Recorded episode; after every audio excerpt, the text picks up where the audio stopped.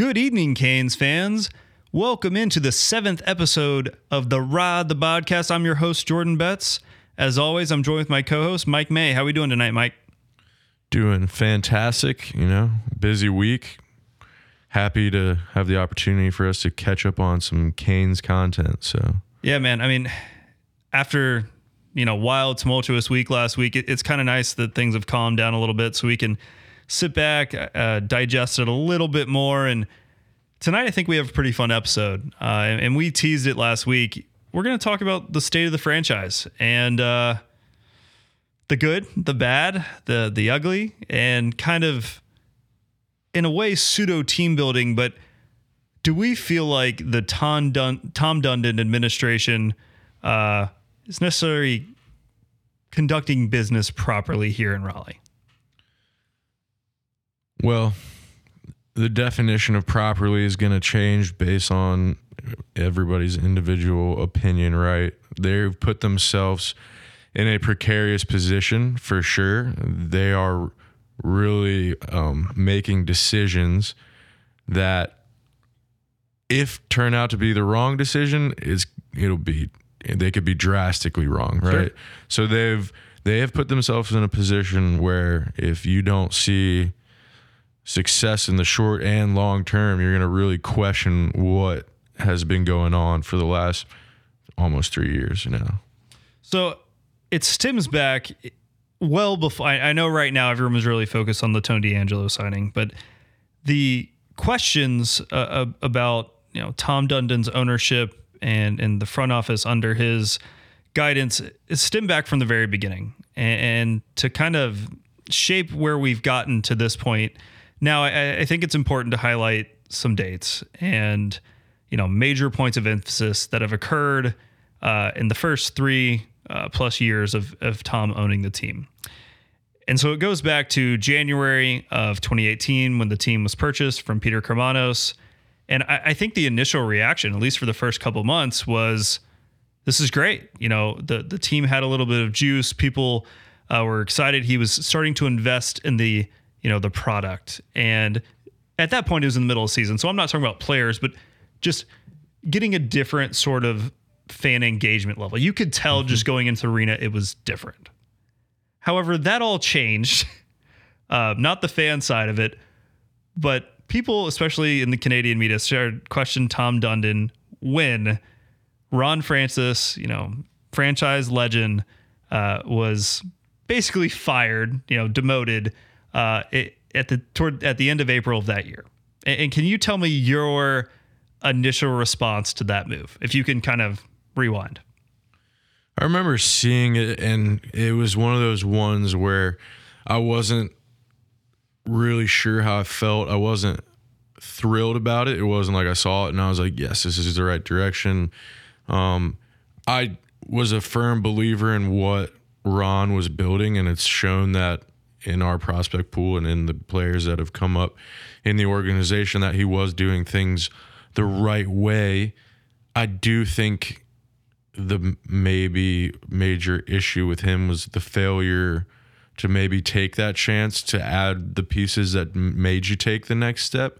Um, to be fair, he also really didn't get that chance with with the time of his exit. He he could have done more maybe in the earlier seasons, but I mean, you look at a lot of the assembled roster over the last few years, and a lot of those guys were Ron Francis guys, and I do think they did a good job of putting the franchise in a healthier position than they had been previously. Sure, and it's maybe not fair, but I I, I love how you kind of talked about the core. Um, and, and we talked last week about the necessity, in my opinion, that teams, professional organizations should view their core as like the heartbeat of the team and build around those guys. I I think something to keep in mind as we move forward through this discussion that despite the success, I mean, they've made the playoffs basically, you know, 2019, 2020, and 2021. They've made the playoffs every year he's had full ownership of the team. However, I, and they've made big moves. You know, the Dougie Hamilton trade comes to mind. But the truth of the matter is, the core of this team, you know, Sebastian Jacob Slavin, Brett Pesce, traded for Teuvo Teravainen. Those are Francis moves.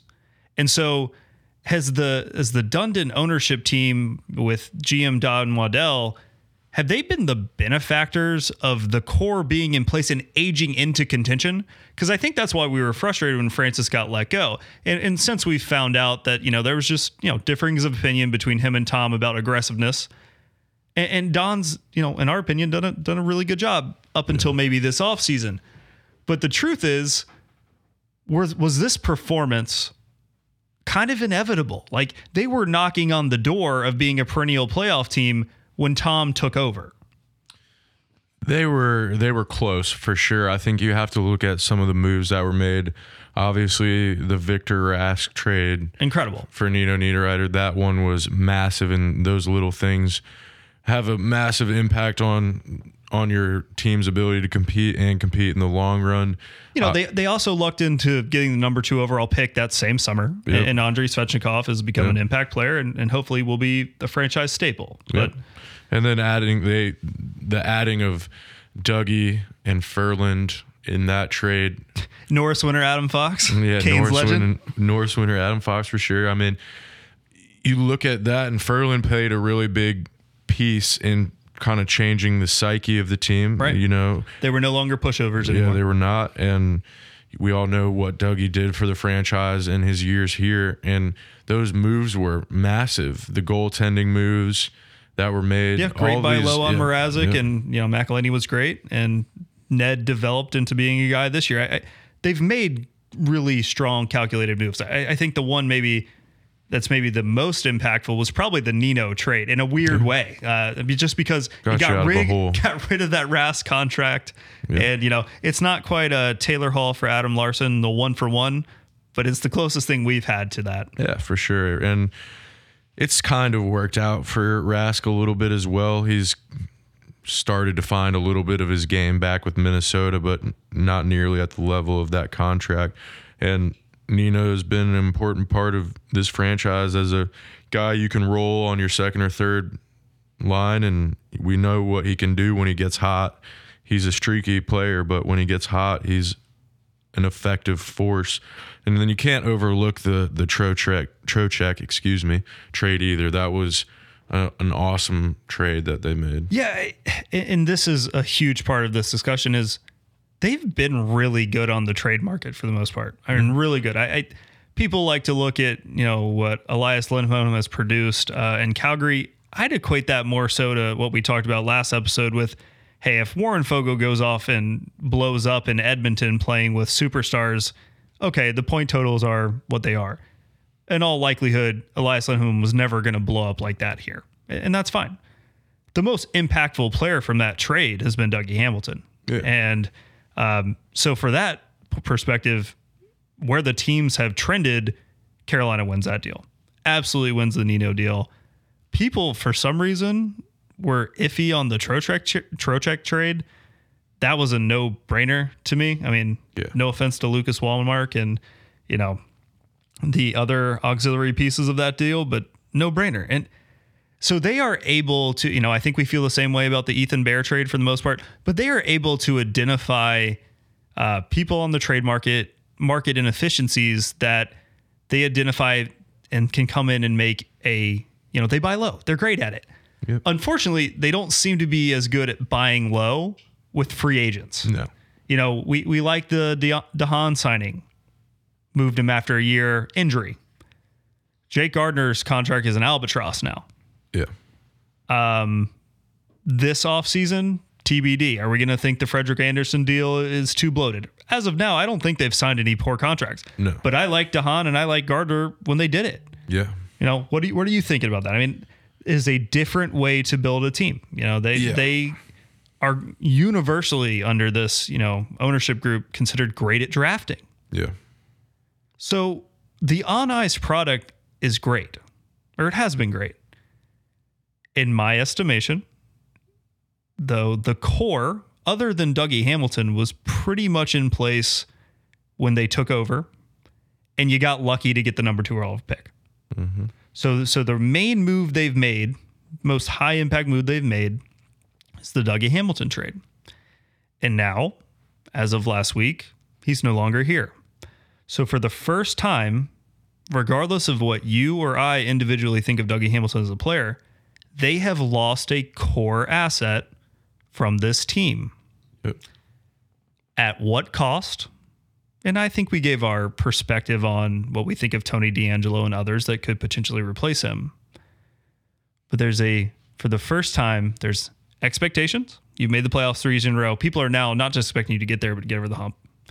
And two, you have made a tremendously risky decision to let one of the premier defensemen in the league go and bet it all on a guy with character concerns, horrific defensive metrics, and for the most part, empty point totals as far as analytics. We might may not, you may not think Dougie's great. I may be too high on him. But to me, it comes back to you build around your core and how is this team going to do now that it's finally lost a core member? Yeah, so I think, and something we've kind of chatted about, um, I don't have an issue with free agent signings when the term is reasonable. And you look at maybe the Gardiner trade, they probably could have gone a, a year shorter. That would have probably made that one a little more palatable. You look at the goalie situation right now, and both of them are on two year contracts. Like, number one, when you sign somebody that, you're not going to just play them for a quarter of a season and give up on them. So you're going to get a year, and then they're going to get a rebound year, most likely. And in this scenario, if neither of them hit, then number one, it's not going to be as hard of a contract to move because neither of them are ridiculous AAVs and neither of them are ridiculous terms. So if you have to do something, if it does not work, you have not handcuffed yourself. You haven't signed a Bobrovsky contract, right? You you've put yourself in a manageable position. So you look at it from that perspective and you're like this offseason, I'm all right with it. Would you like to move the Gardiner tr- contract like we talked about? Yes. Um, you'd like to get that one out of pocket, maybe even flip Nino for an upgrade, and that's another way to find a little bit of cap savings rather than burying him on burying him on the third pair.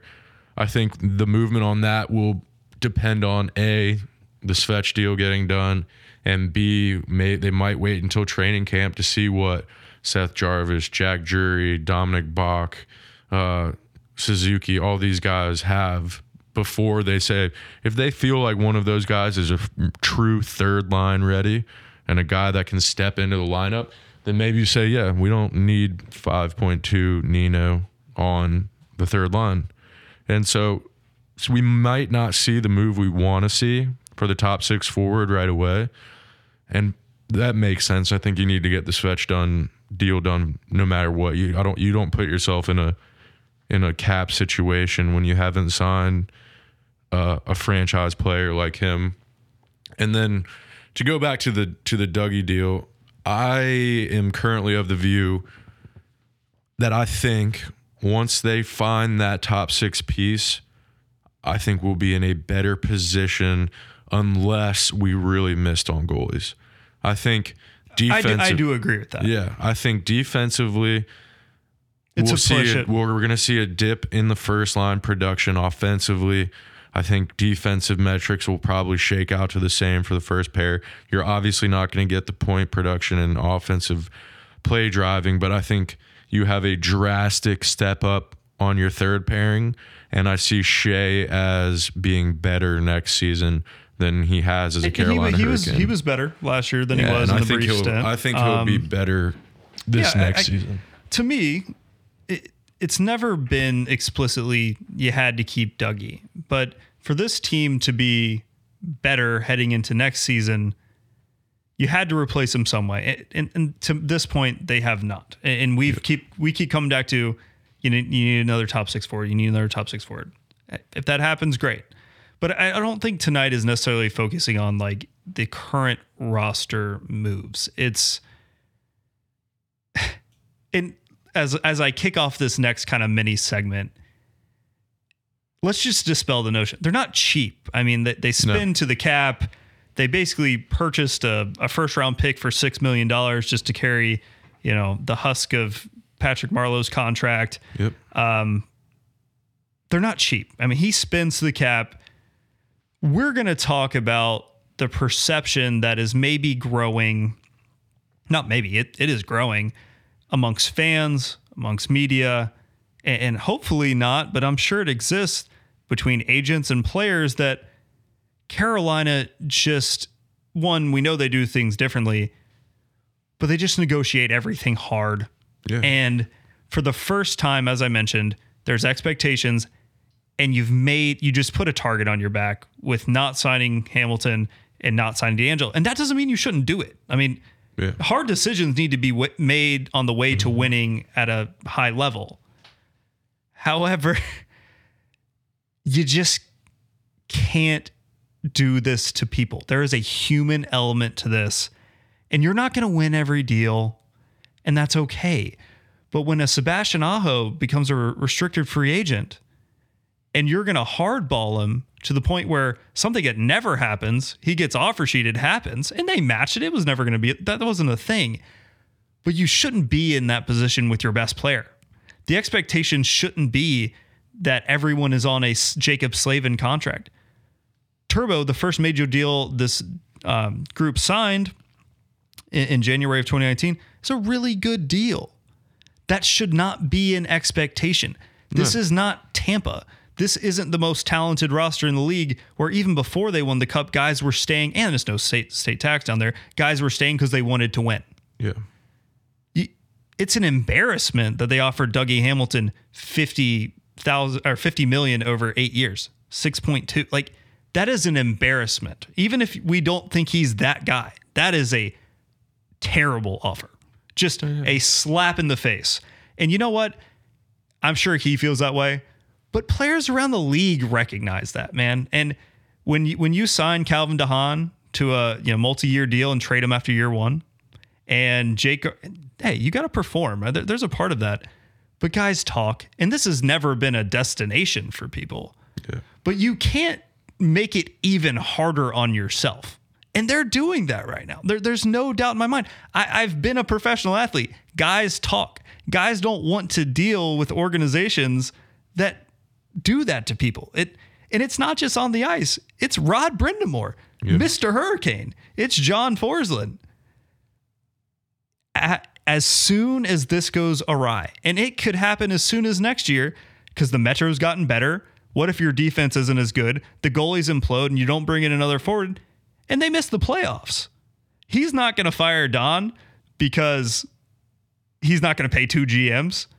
But if this was a normal organization, heads will roll. People yeah. will, especially if this team fails with DeAngelo, heads are going to roll, man. Like this is torch and pitchfork stuff.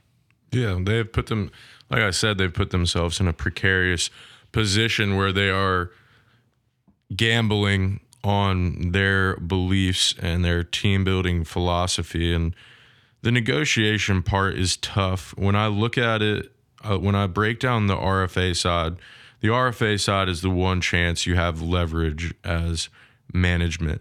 I don't hate when they don't just settle on the Aho contract or the Svetch contract. Do I want them to get them done quick? Yes. I mean, it may, it's easy for everyone, um, but they have their wants for those contracts, and we've talked about this on previous podcasts. But it's it was super obvious that they wanted Aho to be on an eight year deal. I totally get that. Um, they definitely want Svetch on an eight year deal.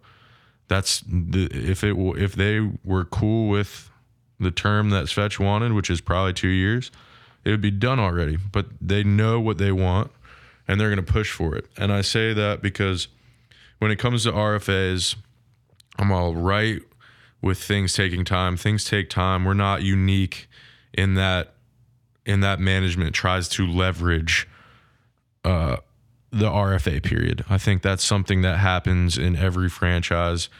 I just think it got highlighted because of the Aho offer sheet, and I think the Aho offer sheet boiled down to an agent knowing the power he had with the offer sheet, knowing that Carolina would match it, and knowing all he had to tell Montreal was, yeah, he's interested. He'll sign it.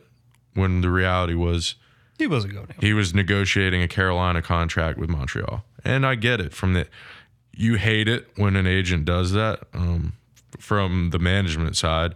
And I didn't like seeing it just because it puts a bad taste in your mouth. And I think it's I think you can be upset with management, but simultaneously it's as much on the agent for me in that in that situation when I mean, I don't know how much of an impasse they hit to where he felt that was necessary, but that happened what, July 1st?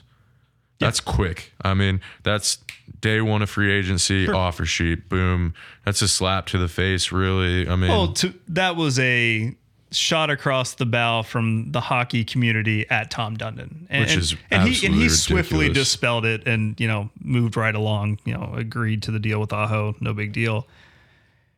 Just in general, though, you know, we, we talked about Francis, and then the next deal was Turbo, and that was great, and it was below average, you know, below his probably market AAV. Great. This or this ownership group didn't negotiate them, uh, but Slavin and Pesce under market value, and yeah.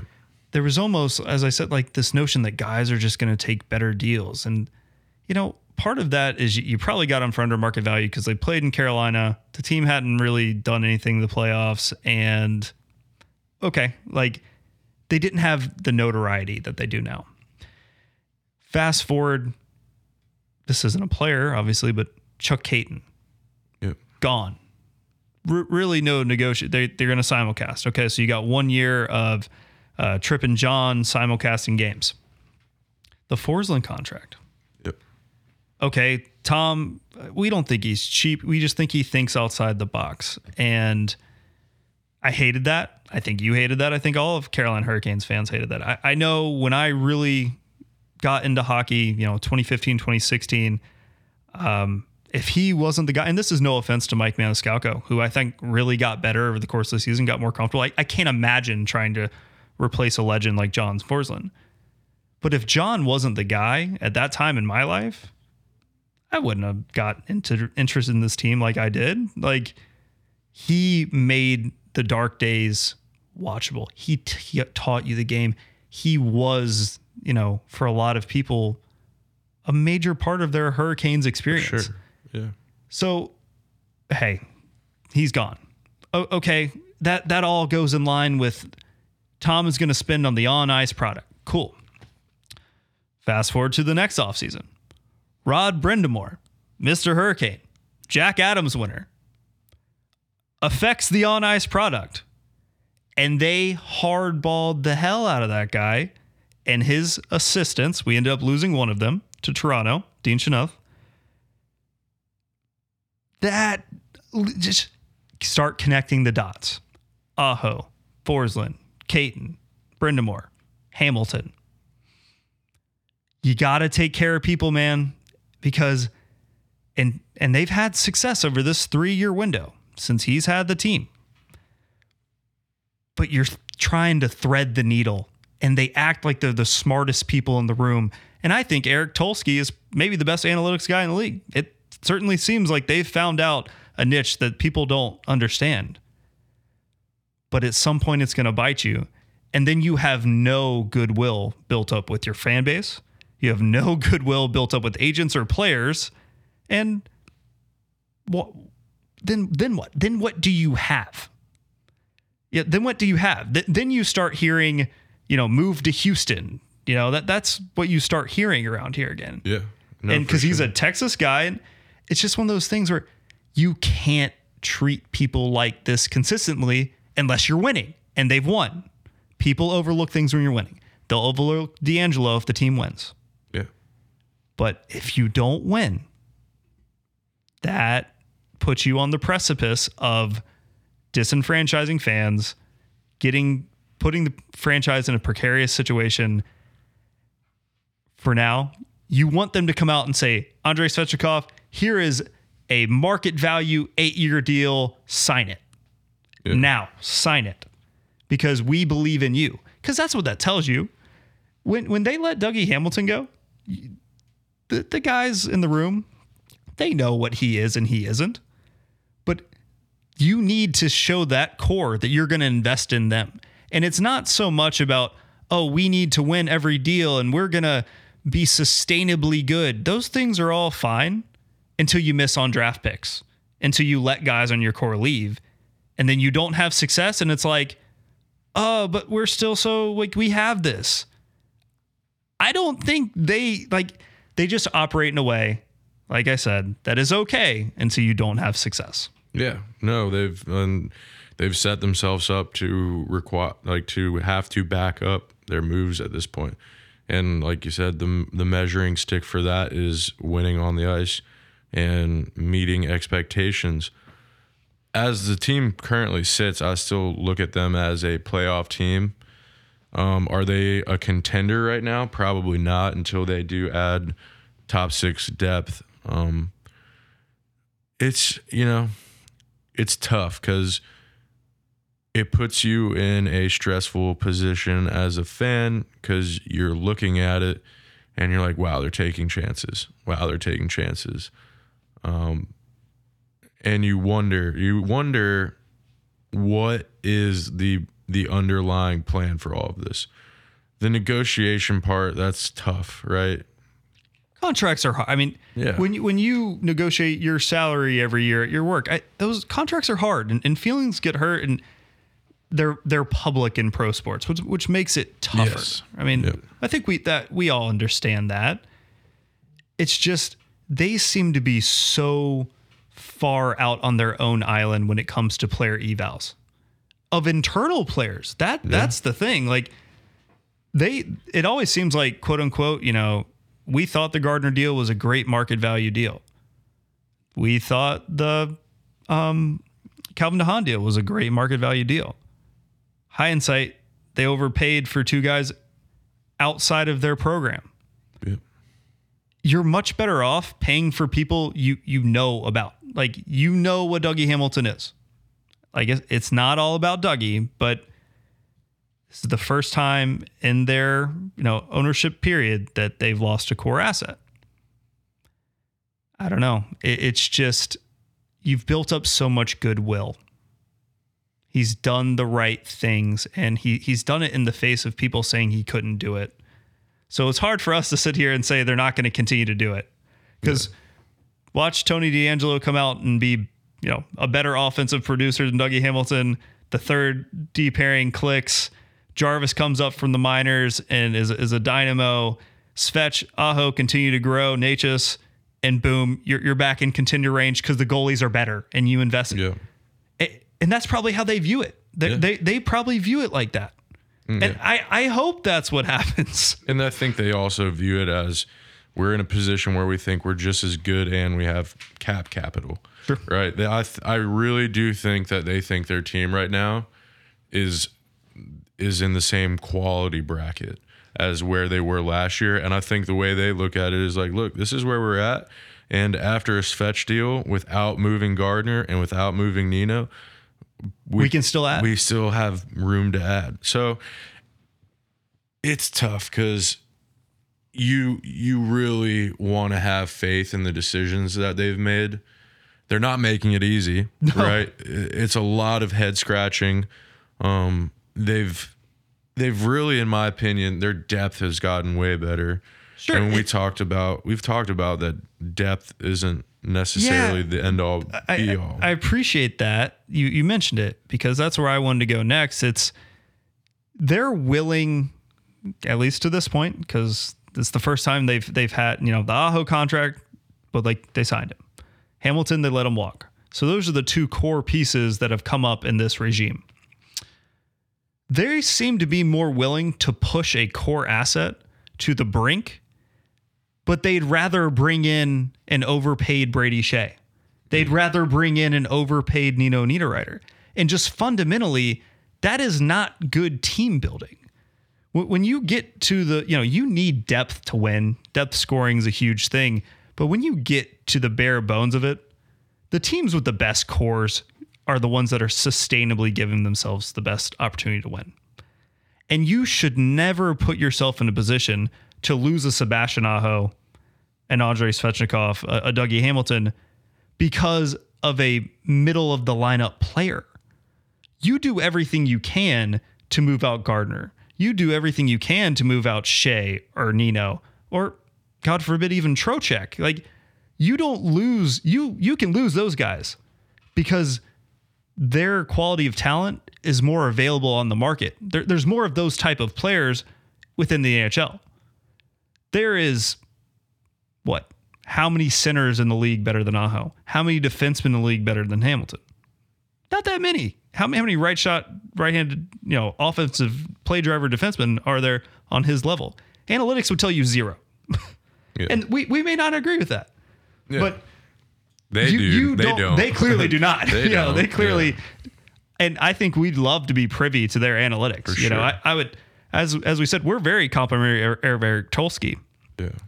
but there seems to be a massive disconnect between public analytics and what the Canes have. Absolutely. I think it, And that doesn't make the Canes wrong. Sorry, I'm not trying to cut you off. but Like, yeah, no, I I think that you probably look at every organization's uh, analytics, and they're all going to be different, right? And the public models are going to be different as well. And I mean, you just talk about you. We've mentioned this really early on in the podcast. You Vasilevskiy was for a long time not even considered to be the number one goalie via analytics, and that's just that's just an absurd oh, still not. reality. Like it's ridiculous. It's just I'm sorry. You, you're telling me that the best goalie in the world is well, then your formula's wrong, or Right. You're so You know, there was analytics out there that said Carolina had better goaltending heading into that Tampa series, which is no offense to Ned, comical. comical, just absurd. And, you know, so I think every franchise values players differently and relies on different sets of analytics. And we don't get to know any of that, which burns me to death, but it makes sense. I would love to dig into all of that and see where people rank different players and what models they Like, use who, to actually who would they target based on their analytics? That's what's really interesting to me because clearly they do have a team building methodology. Uh, unfortunately, akin to what we described last week with, you know, Tony DeAngelo's comments to ownership and Don Waddell prior to signing. Again, we're just not privy to that stuff. It's it's internal, and the Canes are going to operate um, in a very you know closed off fashion. I mean, One of the tightest front Tightest fran- offices, Yeah, I for mean, sure. all the quote unquote insiders in hockey have a hard time keeping a beat on this team. And I think that's to their advantage. I mean, Oh, when these massive trades come out and you're out of left field and it's like Hamilton and Trocheck and everyone's like, all the inserts like, oh, we hadn't heard anything. That's that's really good on your front office. I mean, that, Oh, it's good for your players. that's too. exactly what you want. You know, you don't you don't want it to be like Vegas where Marc Andre Fleury finds out he's been traded to Chicago on, Twitter. Yeah, that's terrible. That is that is, is- terrible. Ugh. I couldn't imagine that. That would be rough. Talk about mistreating. I mean, the most famous player in the history of your franchise. I mean, that's a calamity. Um, all in all, it's just it's okay to do the things they're doing. They're Yeah. winning, but after a time, winning is not guaranteed. No matter how good your process is, it becomes harder when you lose good people. yeah. I'm just of the mind that in your workplace uh, for a franchise, you got to pay good people. Yeah. You can't go and pillage bottom of the barrel to find diamonds in the rough all the time. Yeah. Agreed. It just makes the margin of error so much smaller. Yeah. And I think the key or the overarching point of this offseason for me is not the, you know, people are, you know, freaking out right now. But to me, it's the only thing that's occurred. The margin for error of this team has gotten smaller. And to your point, the team believes they're better in goal. I bet you the team probably thinks they're no worse than equal on defense Yeah. on paper they they probably feel very similar. I hope they're right. I I, really do Yeah. hope they're right. When it comes to Dougie, and you, this was your point before we got on tonight. Well, multiple analytically driven organizations, you know, outside of Carolina, weren't that into it. You- You had New Jersey come out and sign the big deal. Okay, maybe that should tell us something about internal analytics. Yeah, when Seattle passed on him, that was a big sign for me because they could have they could have literally dipped in twice on the Hurricanes, and I really thought that they would have a strong chance of signing Dougie. I think number one, we mentioned it on the podcast.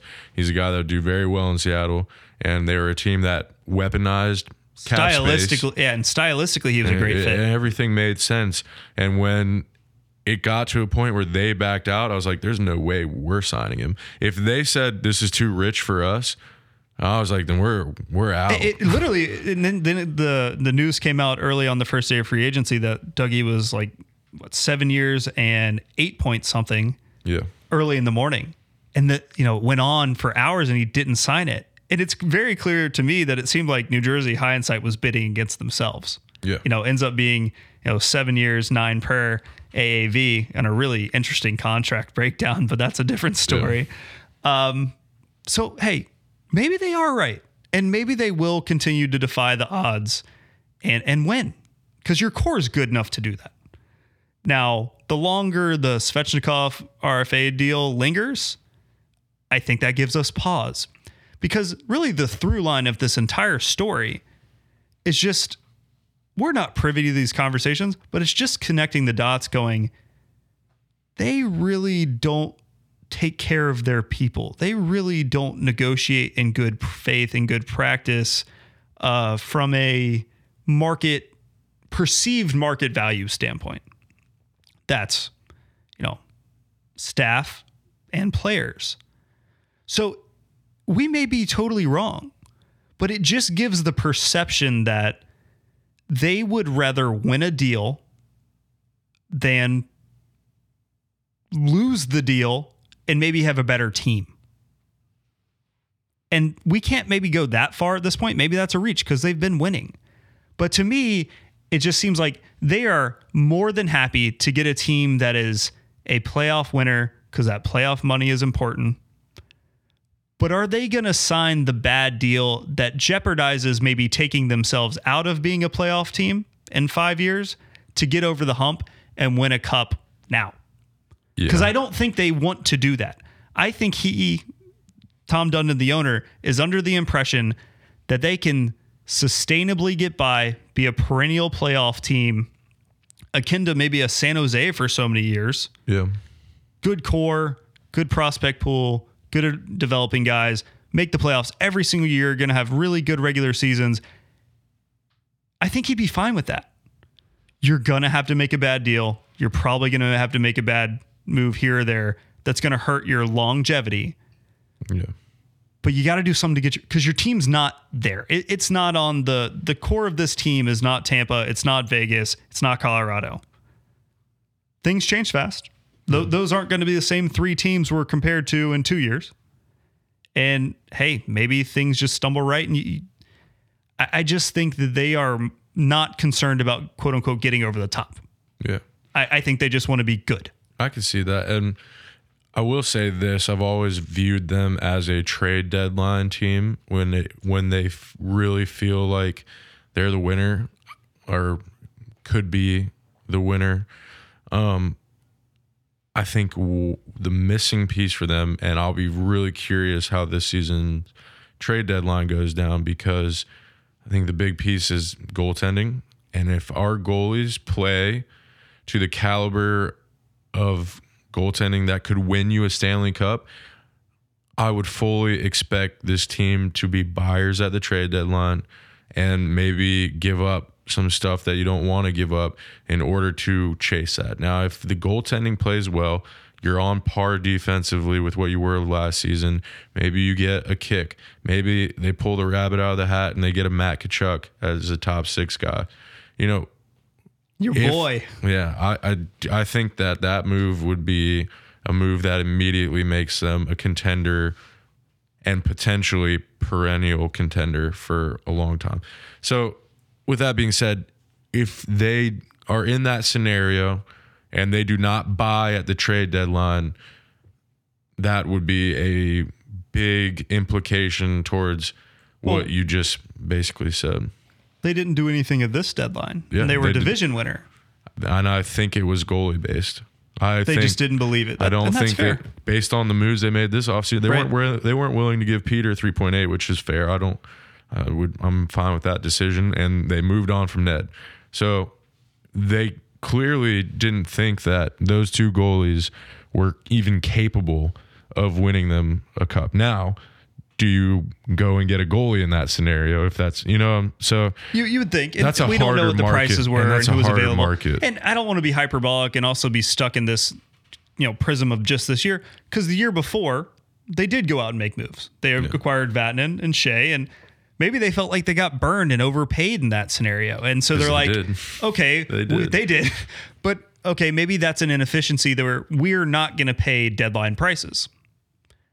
I think you can be more strategic. Yeah. Um, but yeah, I, I- I think the assertion about you know observation about goalies is, is a really good one, and I, I, I'm on record as saying I fully expect, even though I like Andersen and Raanta more as a tandem than what we've had here previously, I think at least for me, the numbers are going to regress. They, are not going to produce the regular season numbers that Ned and Peter and and and Reimer put up last. It's just not going to happen. Like it, it is an improbability uh, from a efficiency standpoint.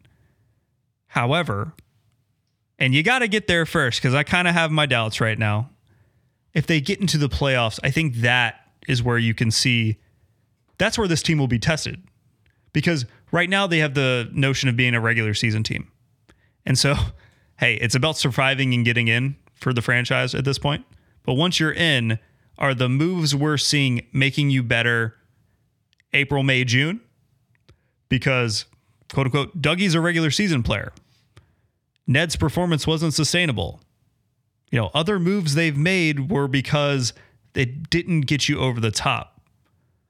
Well, we can't just ignore the the months leading up to the playoffs too. So it, it's not to be redundant. It seems like they're trying to in, uh, to thread an impossibly hard needle at this Yeah. point. for sure. They yeah.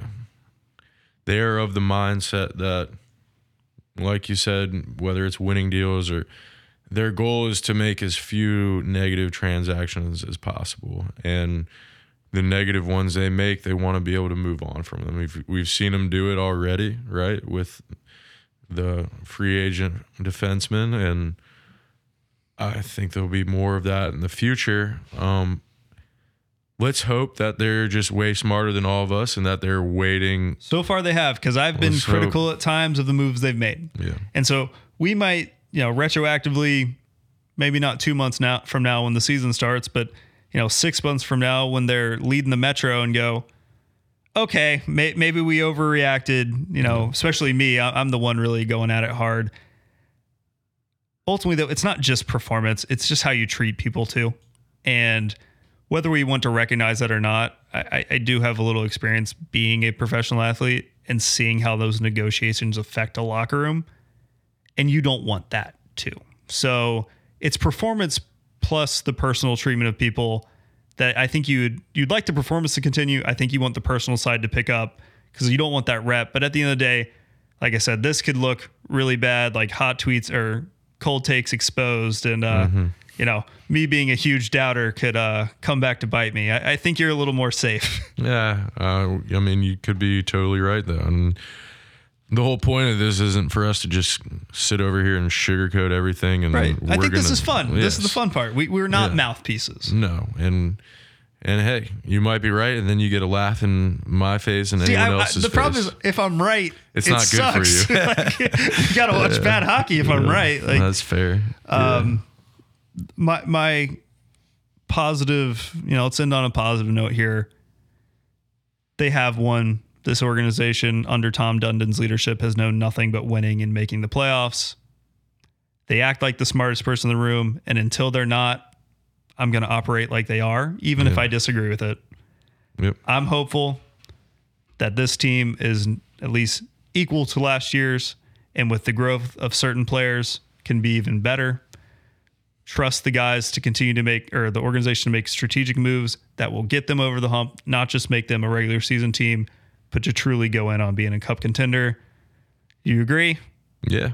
I think we just like first of all make the playoffs, and even if it even if it turns out to be a wild card, which you don't want. I mean, look at what look at what Montreal did. If if Montreal, you think, Canes Yeah. 2019, we're good, baby. Just get in. if you think that you have made a team that will have a better opportunity to win in the playoffs, and then we get to the playoffs and it shows, then hats off to you. But if you fail, then it's it is all on those decisions that were made, and that's going to be a, a massive cloud over the organization. So we'll see. It'll be it, it should be fun to watch. I'm excited for I'm excited for training camp, and hopefully we'll be able to attend some of those open um, open practices and whatnot, and get a look at what they've assembled and see the beginning pieces of it, and then from there we're just gonna have to wait and see what the on ice product looks like. Cautiously optimistic. Cautiously, yes. Cautiously optimistic. Regardless, for us, it's good. It's big C. It's content. Yeah. Uh, we'll have a lot to talk about, and sometimes it's easier to talk about bad stuff. But we hope that's not the case because we want to talk about all the wins that are racking up. Yep. Uh, Mike, tell them where to find us. You can follow us on Instagram at the Rod the Podcast and on Twitter at the Bodcast. Please make sure to subscribe, follow, like, and rate the podcast on whatever platform you are listening on. We are on, but not limited to, Apple Podcasts, Spotify, Google Podcasts, Podbean, and YouTube. As always, thanks for listening and don't hesitate to reach out on any platform.